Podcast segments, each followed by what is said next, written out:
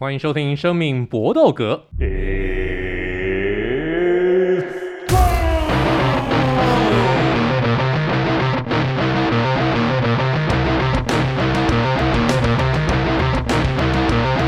我们的 Podcast 专注在 UFC 和综合格斗 MMA 上面，那其他相关的东西，我们随时会更新给大家。希望大家能够继续这个对我们旧雨新知，继续鼓励下去。那今天我们的好朋友仍然是 Vince 跟 Eric。Vince 今天带了很多好货来给我们，所以让我们今天的录音时间算是蛮晚才开始的。我们平常录音的这个时间大概都是晚上八九点开始，但今天稀里呼噜我们已经搞到快十一点了，是不是？十十点十点，你好瘦嘞！你今天到底带带了什么东西给我们？带了一些雪茄，这可以讲吧？就是一些好东西啊，对啊，然后合法的，好不好？可是抽完之后大家都很开心。刚刚 Eric 好不好？熊猫王他抽完半支不到，他就说有有喝两杯威士忌的效果，所以代表哎，这东西可以啊，扎实啊。雪茄的那个雪茄碱呢，真的非常非常的强，所以喝下去，这个抽下去真的是。也有那种晕眩的效果。那 Aaron，你现在还好吗？还 OK 啊，就是感觉有点飘啊。刚才有喝一点气泡水，现在感觉还行。啊、是哦，嗯，哇，喝抽雪茄能够讲抽这个抽到飘的一个程度，那表示下次我们就请雪茄商来置入哈。对啊，哎、欸，欢迎吧，超欢迎的，对啊，我们除了酒以外，雪茄也是略懂略懂这样子。嗯，我们。有有人自录，我们就可以录 Vlog，现场边录边抽给你看。没错，没错。那我们刚刚抽了一款是呃这个宾州的宽叶版，那另外一款是我个人非常喜欢的康乃狄克，那另外还有一款是很传统、很典型的中南美洲的这种雪茄，哈瓦那叶配上呃尼加拉瓜的这个烟草。好，这个就是我们刚刚所抽的一些好货。我们待会还会继续抽下去，所以请大家待会再来听我们分享。好，我们今天生命搏斗格，我们三连拳首先要分享的就是在二七四 Olivera 虽然说超重，他的冠军被拔掉了，但但他又赢了，所以他现在在 UFC 继续连胜下去。那我们心里面，其实我看完这场比赛以后，心里面就一直在想一个问题：如果是全盛时期的小鹰。跟现在全盛时期的 Olivera 来对打的话，这个梦幻对决基本上是不大可能发生。但是我们很想知道结果会如何，就像是我们想要知道七十二胜的公牛队对上七十三胜的勇士队，这个哪一个比较强？然后或者是像是当初呃有贝比鲁斯的洋基队对上有 Derek Jeter 的洋基队，谁比较强？我们很想要知道像这样子的一个。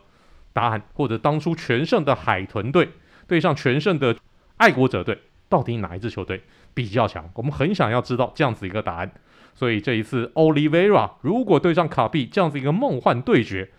我们鼓励大家，如果你的 UAC 有这样子一个这种经典组合，可以透过电玩人物来对打的话，对打一下，让我们来知道结果。但 Ari，你有你有这套 UAC 吗？有啊有啊，我自己。呃，可不可以安排一下这样子一个梦幻对决打一下？开一下电脑模拟，然后把它强度调到最强。好，好，好，好，我说我我在下个礼拜下次录音再分享一下结果。那我们先讲一下好了。如果说我们现在是我们在脑中的一个想象，这样子一个梦幻对决，Olivera 对上小鹰，谁会赢啊？Vince，你觉得呢？基本上我就是一个贵金见骨派，就是我自己会觉得。我觉得 Olivera 会赢诶、就是我觉得 Olivera 这一场比赛，尤其是这一场比赛，因为这比赛刚刚伟霆哥讲，他超重，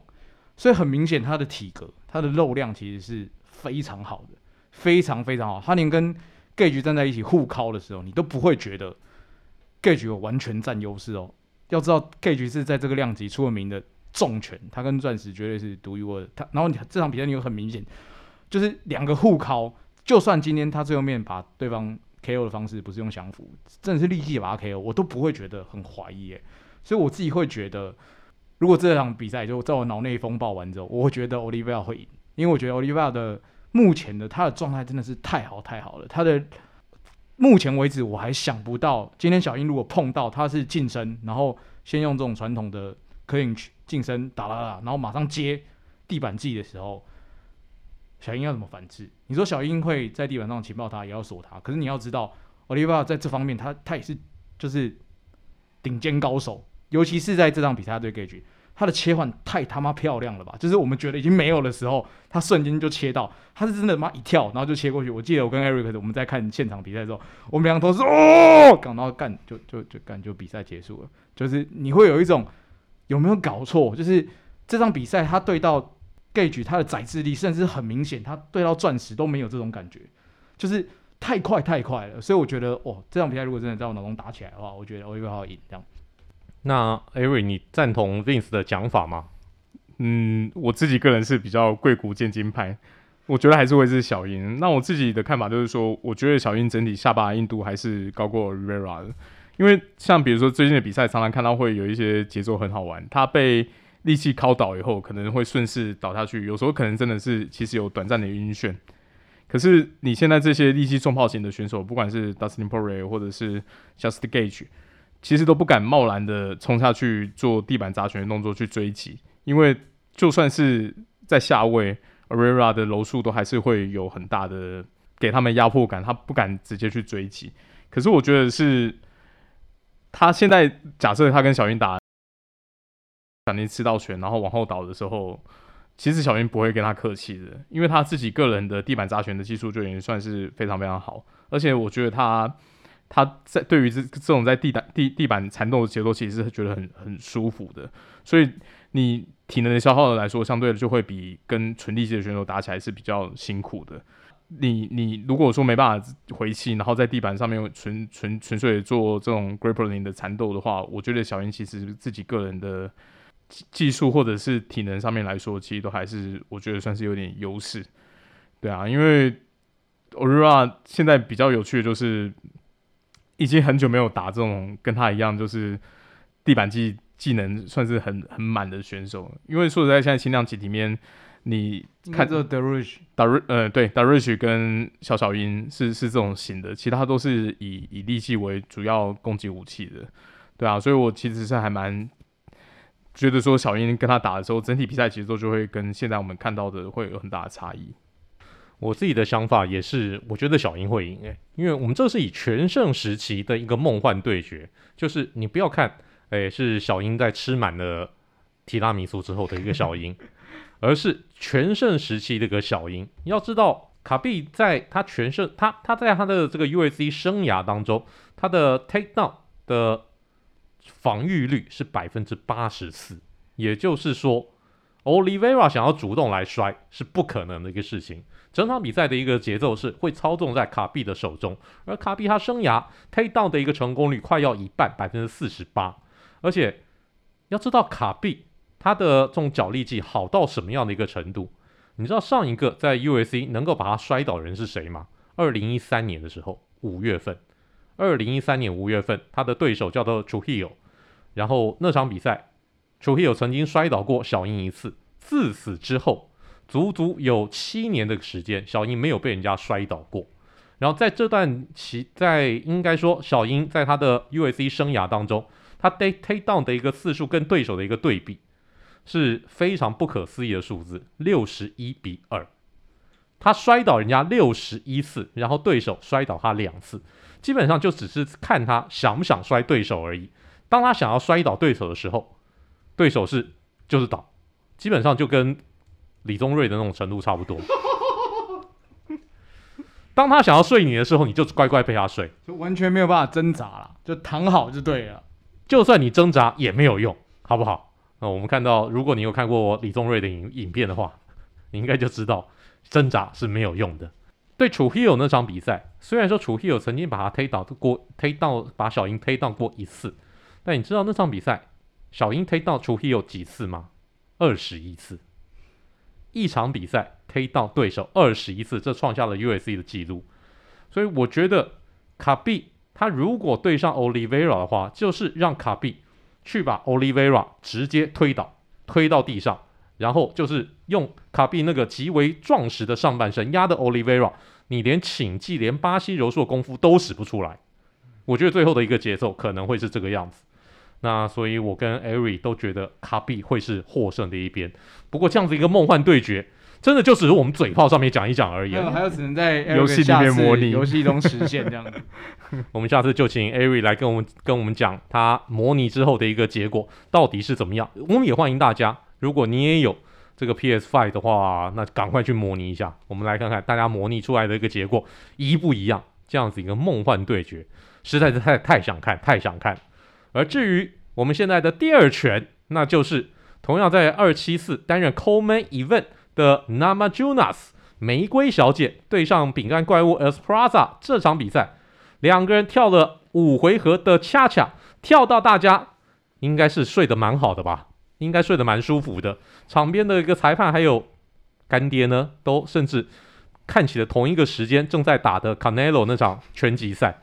因为场上这个啊啊啊啊，反正也不会发生什么事情嘛。我看一下别的东西好了。这场比赛最后是三位裁判，有两个人把比赛判给了 Esprada，其实其中还有一个人哦，四十九比四十六，判 Esprada 三回合三回合获胜，这实在是有点让人意想不到，真的还蛮夸张的。那这场比赛，哎，为什么会打成这么？你，你这个在现场直播的时候有看到，到底为什么？我自己个人推测啦，呃，之所以会这么保守，最主可能主要主要的原因就是其实他个人身体状况不好，因为从他出场的时候，整体的气色，还有他听出场曲那时候一直在对自己喊声，在希望激发自己的时候，我就那时候就觉得他个人状况看起来是有点没有像过往比赛那么这么沉稳。比较有可能原因就是他自己身体状况其实有问题，然后导致他的策略跟信心都非常的保守到不行。那这整场比赛其实伟霆哥刚才用恰恰来形容完全没有问题啊，因为以数据来说，这一场比赛五回合击打数，Rose 是三十七，那卡拉斯布拉萨是三十，然后 take down Rose 一次，那卡拉成功 take down 两次，可是呃 take down 企图有十一次，那 Oliveira 跟 Gage 在这第这场比赛只打了一回合，打了三三分二十二秒的打击数，分别是三十比二十一，所以你就知道这个比赛的节奏到底以分布来说实在是难看到不行。那他这场比赛会输掉原因，纯粹就是真的就是场边的裁判觉得说你根本就没有想要打比赛，完全就是觉得说你就是在在场上跟对手玩捉迷藏，然后自己在那边挥挥挥空气练。这种强度真的连 sparring 都比不上呢。可是那在那个场上就开始跳起来拳击有氧。对啊，那所以所以其实也很多。我我那时候看赛后的记者会，然后比如说卡拉跟 Rose 的那些记者会的画面都看，底下的网友都说：“哇靠，这什么狗屎比赛！应该直接把他们都在讲说 Oliveira 应该拿腰带，然后这场比赛的腰带应该是直接判判中立，然后再给其他挑战者来挑战才对。”因为就比赛内容来说，我觉得这真的是我看 UFC 这几年以来看过最难看的一场冠军战，所以让那个黑兽 Derrick Lewis 对上 Ngannou 那场恰恰比赛因此解套了吗？我我觉得有解套，而且那一场比赛很重大的原因，至少他们不是冠军战，他们那时候都还对，而且还三回合，你你可能还是在半梦半醒之间，还不会睡那么彻底。哦，这个五回合在现场真的是非常非常难熬哎，加休息时间应该有差不多二十五分钟，就是大概是我他妈睡午觉的时间。真的，这场比赛真的就是我我我在写这个稿的时候，我就直接讲，就是我就直接说不予置评，干你啊，超无聊冠军赛，让我想到林北大学联谊的时候跳那个第一支舞。真的很堵烂呢，超靠北，就是我完全看不懂。但我认同刚刚 Eric 讲，我觉得，嗯，玫瑰一定有受伤，嗯，所以才用这种策略。可是问题是，你是现任冠军呢，就是你，Why？就是照理讲不可能烂成这个样子，那个是很明显，他完全连出拳的欲望对都没有，嗯，就是他想要跳完恰恰，然后获得比赛干，然后我就觉得这是什么烂东西。然后我记得我赛后去看那个那个什么阿拉萨尼亚。他就被他朋友嘴啊，然后在那现场看比赛嘛，然后躺在家里看比赛，然后他的朋友就说：“哎、这场比赛比你跟那个那种罗梅罗打那场比赛还要难看。”然后就是哎、欸，他跳的比你们还要久这样，然后阿德赛尼就露出那种干就翻白眼的表情，然后耶耶耶，就 you are right，就是骂干，真的太烂了。就是我我自己当然看完这场比赛会觉得哦，真的很令人失望。那换个角度想，张伟丽有机会了，我我自己觉得张伟丽非常有机会。然后我觉得张伟丽不会让我们失望，最起码他的输出。一定会很满。其其实赛后不止张伟丽，连安卓菊都要出来嘴一下，真的太烂了啦，对啊。烂到烂到生气。这这场比赛烂的程度，就是假设说那一场 pay per view 是我自己花钱买在家里看，我真的会气气到妈关电视，或者就是就觉得说我今天花二十五块美金真的是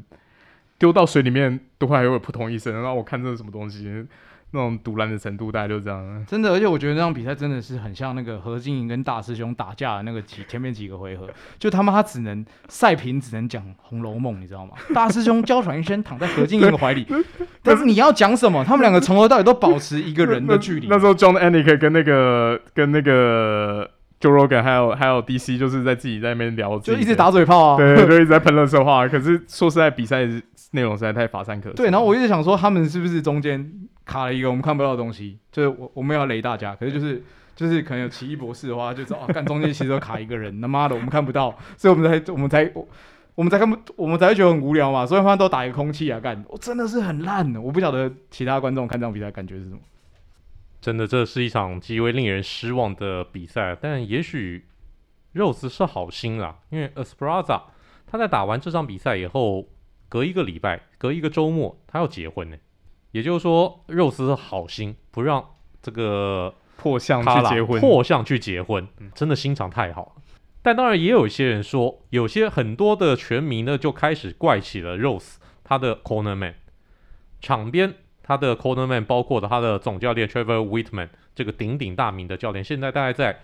USC 当中是最红的总教练。然后跟他的老公 Pat Barry，很多人是怪他老公 Pat Barry 说。你到底在讲什么东西？我们听到在场边的那个回合跟回合中间讲话 p a y b e r r y 是不断的跟 Rose 讲说：“哎、欸，这样打下去，对你已经打到对手害怕了，又惊啊，灌灌鸡汤啊，对对对，又惊又惊又惊以后，好，就继续这样子跟下下去。嗯、Trevor Wittman 还在旁边有讲说：“哎、欸，你要打积极，嗯、对，你要打积极一点。”但 Pat Barry 完全不是这么回事，完全就好像 Rose 被他洗脑洗到一个整个已经。整整个被洗脑到一个一个已经是言听计从的那种感觉，我觉得这个还蛮夸张的，所以我们可以来观察一下。但 Rose 绝对不会背叛她老公，我相信。所以 Rose 下一场比赛，她的 corner 一定还有 Pat Barry，只是 Pat Barry 是不是能够修正他的一个角度？他爱护 Rose 是正确的，但是如果你在场边当他的 corner man 的时候，你就必须要跟你场上的一个选手要据实的讲说，我们现在遇到的是什么样的情形。我们这场比赛，如果前面两回合都输的话，你要老实跟选手讲，我们搞不好已经输两回合了。接下来你要就是你要死命打，往死里打，你才有机会逆转。必须要有这样子一个气度，才有办法带领选手获胜。要不然的话，你不配站在那个 corner 里面。希望 Rose 在下一场比赛能够不要再打成这个样子。他毕竟也已经是在 USC 现在女子选手当中少数的一个人气选手了，不能再这个样子，好不好？好，我们今天三连拳的第三拳，就是原本大家很期待的，Donald Cerrone 牛仔先生要来对上 Joe Lauzon 这两位老派的这种互殴王、烂账王要对打。但 Cerone 在过完磅以后，据 Dana White 的说法是说，在赛后在那个增重过程当中狂吃 taco，结果因为吃的要不干净的东西。这个 taco 不是说不是不是章鱼哦，这个 taco 是墨西哥食物 taco，但据说呢吃到食物中毒，因而不断的呕吐，无法出赛，这只好退赛，这真的很可惜啊，因为 Cerrone 好久好久没有赢了，大家都想要看到 Cerrone 再拿一胜。那 Cerrone 已经在 Zufa 的旗下打了四十八场比赛了，Cerrone 也透露出他在 Zufa 旗下，就 Zufa 他之前在进 usc 之前是 WEC，那个时候也是 Zufa 旗下的一个产品，后来。WEC 被 UAC 并了以后，他已经总共打了四十八场比赛。他说他要凑满五十场以后，然后再来退休。那 Cerrone 有这样子一个机会吗？那另外我们今天要讨论就是，既然食物中毒，我就想到很多以前有名的在运动史上面那种食物中毒的案例。来，我们现在请 Vince 来讲一下，Cerrone 还有没有机会打下一场？我觉得有诶、因为他在我心目中他就是劳工楷模的典范，好不好？有比赛为林北走怕。就是他真的是养家代表，那我觉得他，而且以他的就像是我们期待这场比赛一样，我相信其实在美国或者是有在关注 UFC 的大多数的粉丝，其实都很希望他出来打比赛，因为在他变成完完全全的守门员之前，其实他年轻时候他的输出也是非常的凶悍，然后全身是血，然后反正就是一个很好看的比赛，只要有他，其实基本上也是票房保证，所以我自己觉得他一定会有下一场，然后他这场比赛有没有食物中毒？我觉得一定有，不然这种劳工楷模不可能不接。对，而且我觉得这场比赛其实他明明就有机会赢的，就是我记得我们赛前我我还说我觉得 Cerrone 会赢的。然后我们讲到运动史上的就是下毒事件，我想到的就比较简单，一个是 Michael Jordan，就是那个时候在打不知道对谁的那个七战四胜的对对的的冠冠军赛的时候，他好像被被下，然后我记得他拿到冠军的时候，他下去之后马上脱水嘛，然后 Scottie Pippen 还还搀扶着他，不然他马上就要狙掉。然后另外一个人是这个不知道是真的假的，就是我国的传统田径名将杨传广先生，就是也有过这个的的的事件，当然这个东西。是不是真的有？我们没有办法验证啊，毕竟他的时间有点久了。对，那我我查到就是这些。那我不晓得 Eric 有查到什么东西这样。好啊，那我自己个人也是觉得他至少跟 Losen 这场比赛会打啦，因为有看到消息说可能是延到六月或者什么时候下一次数字赛有机会会会打，可是确确切的消息就要再等后面公布。那杨传广那个。我也有查到那个资料，就是去年东京奥运的时候，台湾有出一本书，然后有访问这件事情。那他的细节就是说，他在一九八四年东京呃，不是洛洛洛杉矶奥运的时候，然后他喝了一个同样是中华民国里面射击队队员的给他的饮料，然后隔天他就觉得浑身不对劲，全身瘫软无力。那那个射击队的队员叫马琴山。那有趣的是，他在那个奥运完以后，其实后来就就叛逃到中国了。那就就就是真的完全就是没有再再回来台湾这边了。那那所以当时这个事情真的就是不可考嘛，因为他叛逃以后，他也没有针对这个事情他有什么什么说法。可是你你你在奥运完结束没多久就直接叛逃，说实在的确很有想象的空间啊。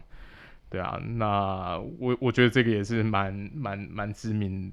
而且很传奇性质的。的事件，因为杨传广在当年十项全能的时候，的确是如日中天。他也是第一个在奥运拿牌的中华民国的选手，我觉得他这个事件是可信度其实还蛮高的。那我们就提供一下，还有大家不知道记不记得，Kobe Bryant 也曾经在 NBA 的季后赛当中对沙加米诺国王队的时候，那个时候打到西区冠军决赛，也曾经发生过号称食物中毒的一个事件。当时据说是叫叫完 room service，吃完那个饭店提供的汉堡之后，就会真不对劲了，就开始了。那更久远以前，是一九五九年的一个时候，那个时候是奥克拉荷马大学这个 Sooners 队，他们的足球队。要知道，他们那个足球队当时是一支超级强的一个球队，大家可以想象一下，一支足球队。在他们那一个球季之前，前七季加起来总共吞四败，七季才吞四败而已，就是一个强到一个不要不要的，没有任何人打过他们。那有他们在某一次旅行到芝加哥，要去对上芝加哥当地的西北大学的时候，球队集体食物中毒。那那时候那个时候西北大学并不是一个强队，但是这个超强的奥克拉荷马大学居然。是以十三比四十五惨败。那有人说那场比赛是被芝加哥当地的黑手党给下毒。那这个也是这个历史公案之一。这些大概就是历史上面最有名的一些食物中毒的案例。那当然，我相信 Michael Jordan 那个案例绝对是大家最最为人所知的。大家如果有看了呃《Last Dance》这个纪录片，一定都对这一幕有印象。这个就是我们今天。生命搏斗格的三连拳，哎，Ari 有要补充的吗？对，不好意思，刚才口误。一九六四年的东京奥运，对对，杨传广是一九六四年东京奥运。一九八四年好像稍微年轻了一点。对对对对对，不好意思，可能真的呼太多了。呼啦，不能讲呼，我们就是抽个雪茄，没有呼，我们我们很在乎，我们没有呼。对对对，绝绝对绝对不是 Stone，绝绝对不是。哇，这个下子我们不止黄标了，我们要被抓起来关了，这个不可以，这个不可以，好不好？以后讲清楚，对，对，对，要明明确定义。是是是，这个就是我们生命搏斗格的三连拳。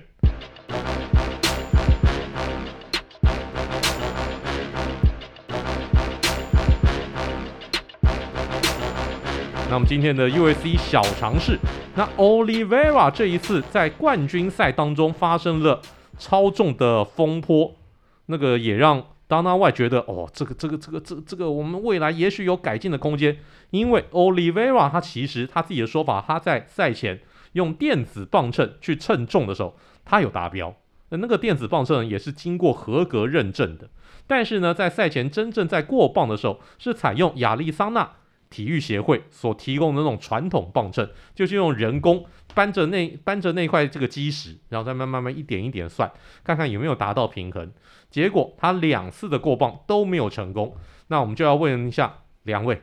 在 UFC 的或者说综合格斗当中的一个减重过程，还有减重过程有多辛苦，可以花多少时间来减重，还有这个过磅是不是有一个标准的一个过程？如果第一次减重，第一次过磅没有达标，我有多少的一个时间来再来进行下一次的过磅？Eric，好，那减重这个东西，我就先拿那个当初我我们最为人所知的英董他自己个人的例子来讲。那卡比打的量级是轻量级，可是他非常有名的是他这个日常体重大约是一百八十七磅，就是到八十五公斤左右。那如果他开始哦，确定接到比赛要进入训练营的时候，理想的时候会控制在一百七十五到一百八十磅中间，就是大概是七十九到八十一公斤。所以赛前一个礼拜的时候会开始减重，就是整体的训练来说，可能会 cardio 的分量会提升到比较多，然后整体的食物什么也会稍微比较控制。过磅前五天的时候会降到约一百六十八到一百七十磅，就是可能是七十六点五公斤。然后最后要达到那个体重上限的十二到十四磅，就是所有选手都会经过的过程，就是要脱水。所以赛前一天早上过磅的上限是轻量级上限就是一百五一五十五到一百五十六，七十点四五公斤。那所以就是基本上就是要不管是透过桑拿还是其他盐水浴或其他方法去去做脱水。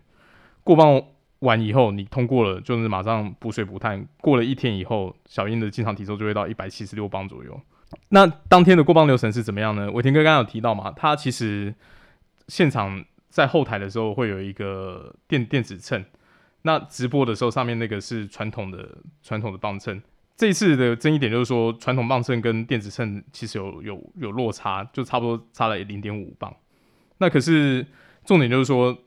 你如果全部的选手到最后都用那个传统磅秤来称，其实这一场 UFC 二七四的大会也只有。Oliveira 以以外，跟另外一个选手两个人过过磅失败而已，所以其实总总的来说，还是你自己到底是不是重体重控制的太太抓太紧了，完全没有 buffer 的空间。那你你最后的结果当然是以传统磅秤来说是为为准嘛。那当天过磅的时候是这样，你你在呃宣布要过磅的时候，其实他们现在 UFC。正正式过磅会有一个直播的活动。呃，你如果有加入 UFC 的 YouTube 频道会员的话，他其实在正式过磅的时候，他会有一个场边秀。那群主持人，比如说像 Lomachenko 或者是呃 DC 跟其他一些，他们就会在旁边插科打诨，然后就看看看那个选手出来过磅。然后再再顺便就是提升一些热度，这样这个正式流程差不多就一个小时。那选手就是要在这一小时之内哦减到正式的体重出来，然后确定说过了。那如果这个小时里面你其实还还减不下去，没办法达到你自己比赛量级的体重的话，他们呃会再追加一个小时的时间，让你去再再再再想办法看有没有宽限一个小时，在这一小时里面把它减到目标的体重。那所以 Olivia 这次其实就是在规定的时间在之后追加了一个小时，可是他就是差那零点五磅就是减不下去，所以最后就是过磅失败。那整体的减重跟过磅流程就差不多是这样。呃，因为有粉丝在那个那个 Apple Podcast 的 review 底下回说说，他讲到说 Kobe Covington 其实应该也不是日常体重在打打次重量级，这个这个问题我刚好也也趁这个题目来解答一下。Colby Covington 的日常体重大约是一百八十到一百八十五磅，次重量级的上限是一百七，所以所以你其实自己换算一下，就你就会发现说，他所谓的接近日常体重的原因，就是他其实并不需要做什么很激烈减重的流程，他就是大概稍微脱水一下就就可以去过磅了。他跟刚才小英讲起来，他的日常体重，小鹰的日常体重几乎是比 Colby Covington 还重，可是一个是打轻重量级，一个是打次重。这个就是我呃，我们会说 Colby Covington 是几乎是以日常体重在做这个比赛原因。我我觉得还是解释一下，并不是说他完全不用经过减重，是他的他的他的落差其实是没有这么的大。对，跟其他的选手来说，他们都是为了要在可能该量级有他们的身体优势，所以他们必须强迫自己去往下减。对对对对，你如果以以同样的玩法来说，他如果要做到巨量减重的话，其实他的日常体重是可以控制到一百九十磅以上，一九零到一九五应该是没问题的。可他就不搞这一套。对啊，那所以这也是为什么 Kobe c o n n 在次重量级的比赛看起来他会跟其他的选手比起来看起来比较小只的原因。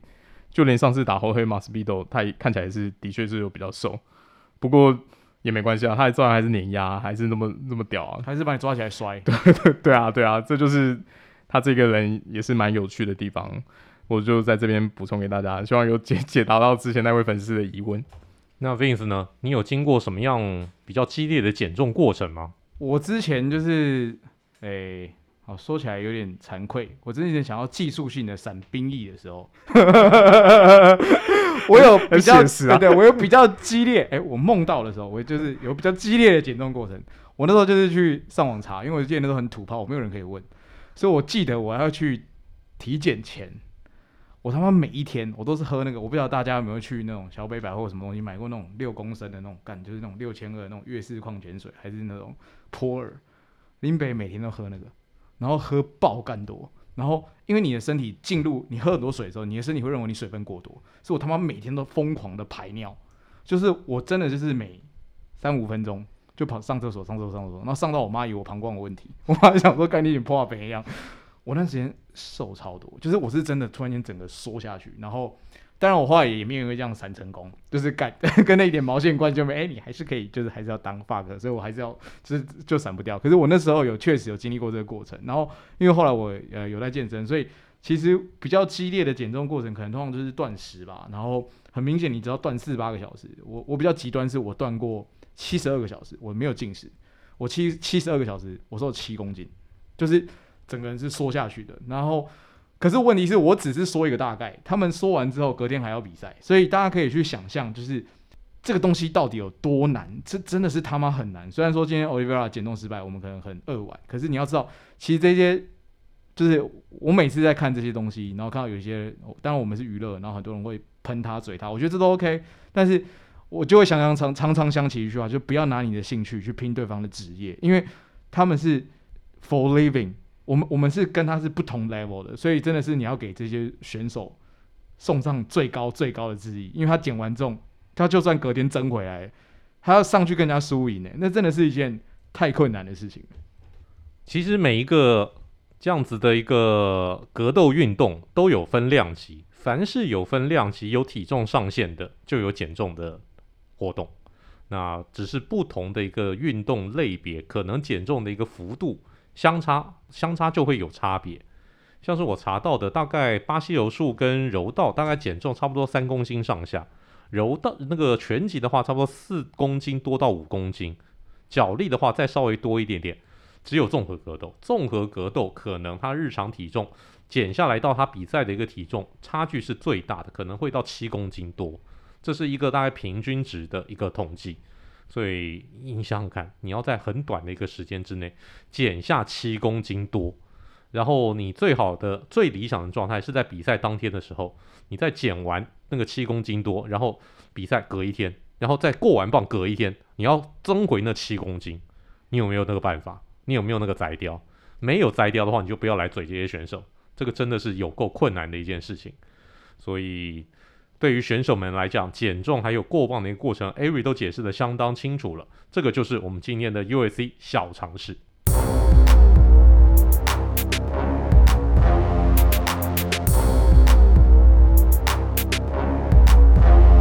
那我们的此曲只应天上有，我们的三连拳没有致敬的对象就是叶师傅 Tony Ferguson。虽然被 Michael Chandler 的一个前踢给踢倒，但大家仍然是对这位 UFC 的。超级人气选手是满满的尊敬，没有人希望看到 Ferguson 从此就离开舞台，大家还是希望 Ferguson 未来能够继续在 USC 当中出赛。那我们这一次的词曲只应天上有，我们就来致意一下 Tony Ferguson，他的出场曲其实是一首还蛮有趣的曲子，那就是一九八九年由 Freestyle 这个四人乐团所唱的一首嗨歌，叫做 The Party Has Just Begun。Ladies and gentlemen, the, the party has, has just begun.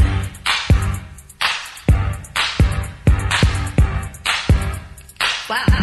look at all these people. so wish I could dance like that guy. Gee, it must be great, great.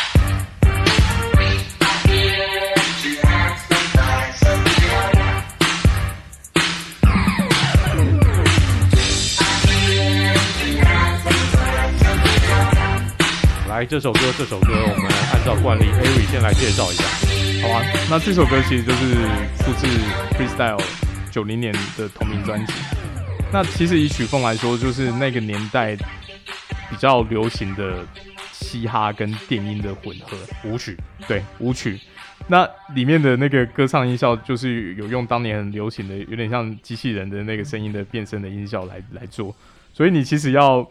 说在他的那歌词，你要听得很清楚，其实有难度的。就是你真的是要对着歌词，你才听得懂。对对对对对对，你所以整体在听的时候，你其实就是在听他的那个电子合成器的音效，感受那个 vibe。那比较有趣的就是，因为 Tony Ferguson 这个选手，除了他在格斗场上他的风格很特异，常常有一些出出人意外的招式以外，他自己私底下的不管是训练风格、穿衣的风格、讲话的风格，都是一个真的是一个 outlier，就是一个非常与众不同的，甚至有时候看来会有点怪异的选手。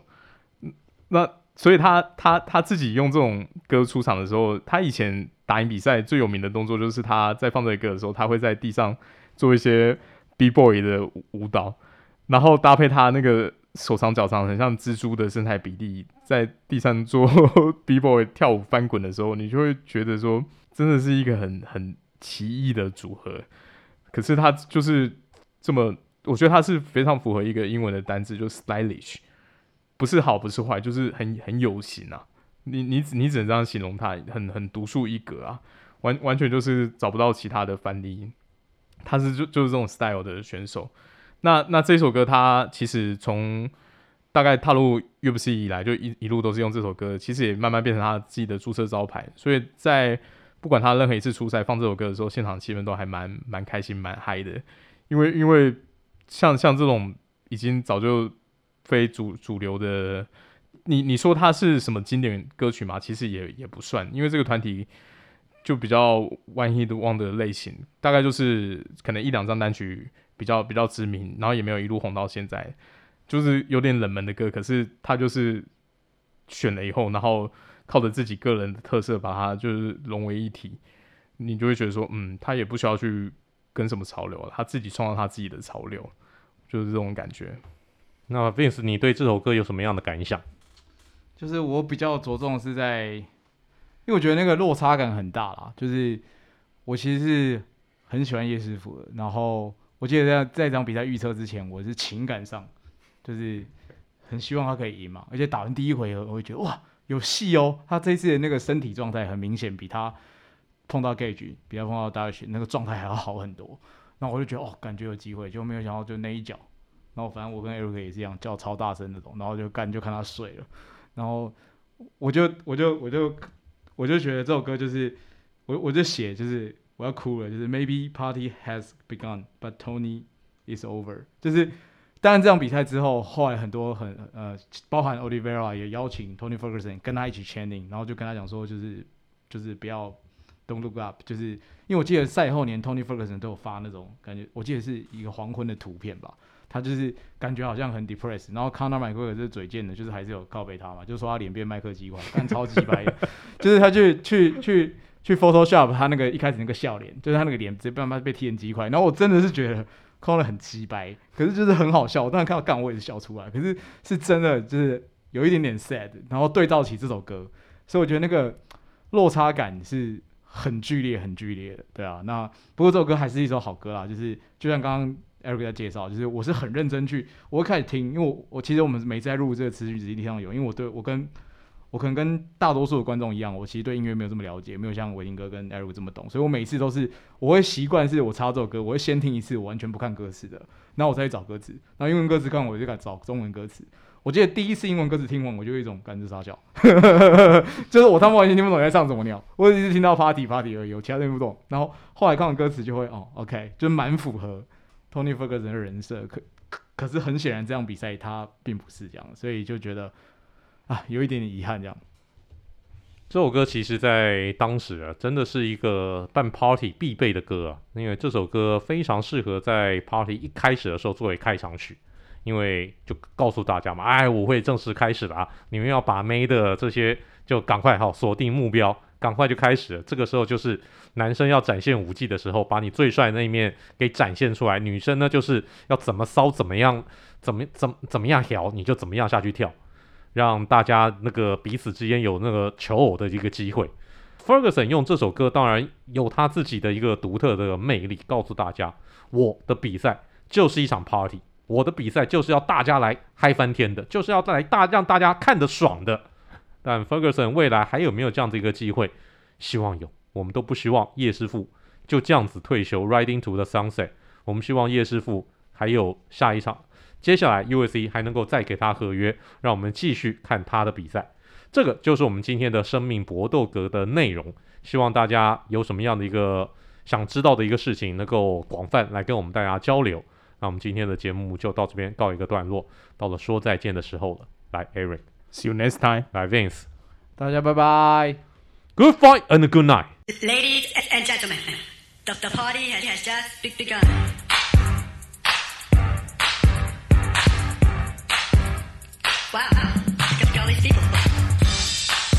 I can dance like that guy. Yeah, yeah. It must be great, great.